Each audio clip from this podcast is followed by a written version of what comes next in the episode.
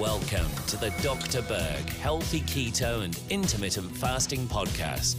Now, your host, the man taking your health to a whole new level, Dr. Eric Berg. You know, vitamin D is so important for so many things, but it's especially important for your liver. If you have any type of liver problem, whether it's a fatty liver, cirrhosis, hepatitis, you want to be taking vitamin D. And I'm going to talk about why it's so important.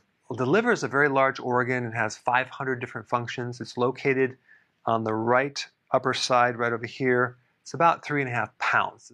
And it's like the size of a football. And the problems you can develop in the liver is a fatty liver, an inflamed liver, called it hepatitis, or fibrotic uh, liver, which is uh, a liver filled with scar tissue. We call it cirrhosis.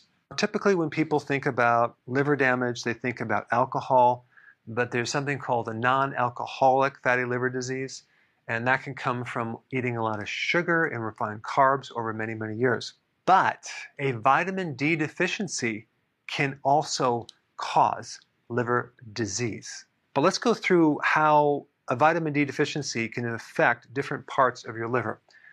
The main cells in the liver are called hepatocytes, they're liver cells, and they are antiviral. So they have an antiviral effect. Well, vitamin D increases this antiviral effect. Why is that important? A big cause of liver damage is hepatitis. That is inflammation of the liver caused by a virus. Then we have another cell in the liver called a stellate cell. When you take vitamin D, it increases the stellate cell to help decrease your risk of getting fibrosis. Fibrosis is part of the scar tissue, which eventually leads to cirrhosis. Then we have the macrophage. There are a lot of macrophages in your liver, and this is an immune cell. The liver has a huge immune function, and the macrophage releases certain antimicrobial uh, chemicals or weapons, and one is called cathelicidin. Vitamin D increases this antimicrobial, which is going to reduce inflammation. Number four, vitamin D stimulates the the cytokines that are anti inflammatory. Uh, there are also pro inflammatory cytokines. Cytokines are communications within the immune system that create different effects. Number five, and this is a really important one vitamin D increases the T regulatory cells.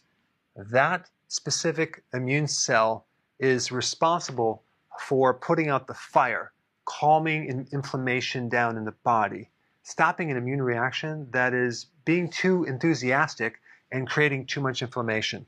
And number six, vitamin D can enhance the bile production, which also reduces the fat on your liver. As you can see, vitamin D does a lot for your liver. So if you have any liver problem, I would highly recommend start taking vitamin D in doses about 10,000 IUs to 20,000 IUs every single day with your meals. Thanks for watching.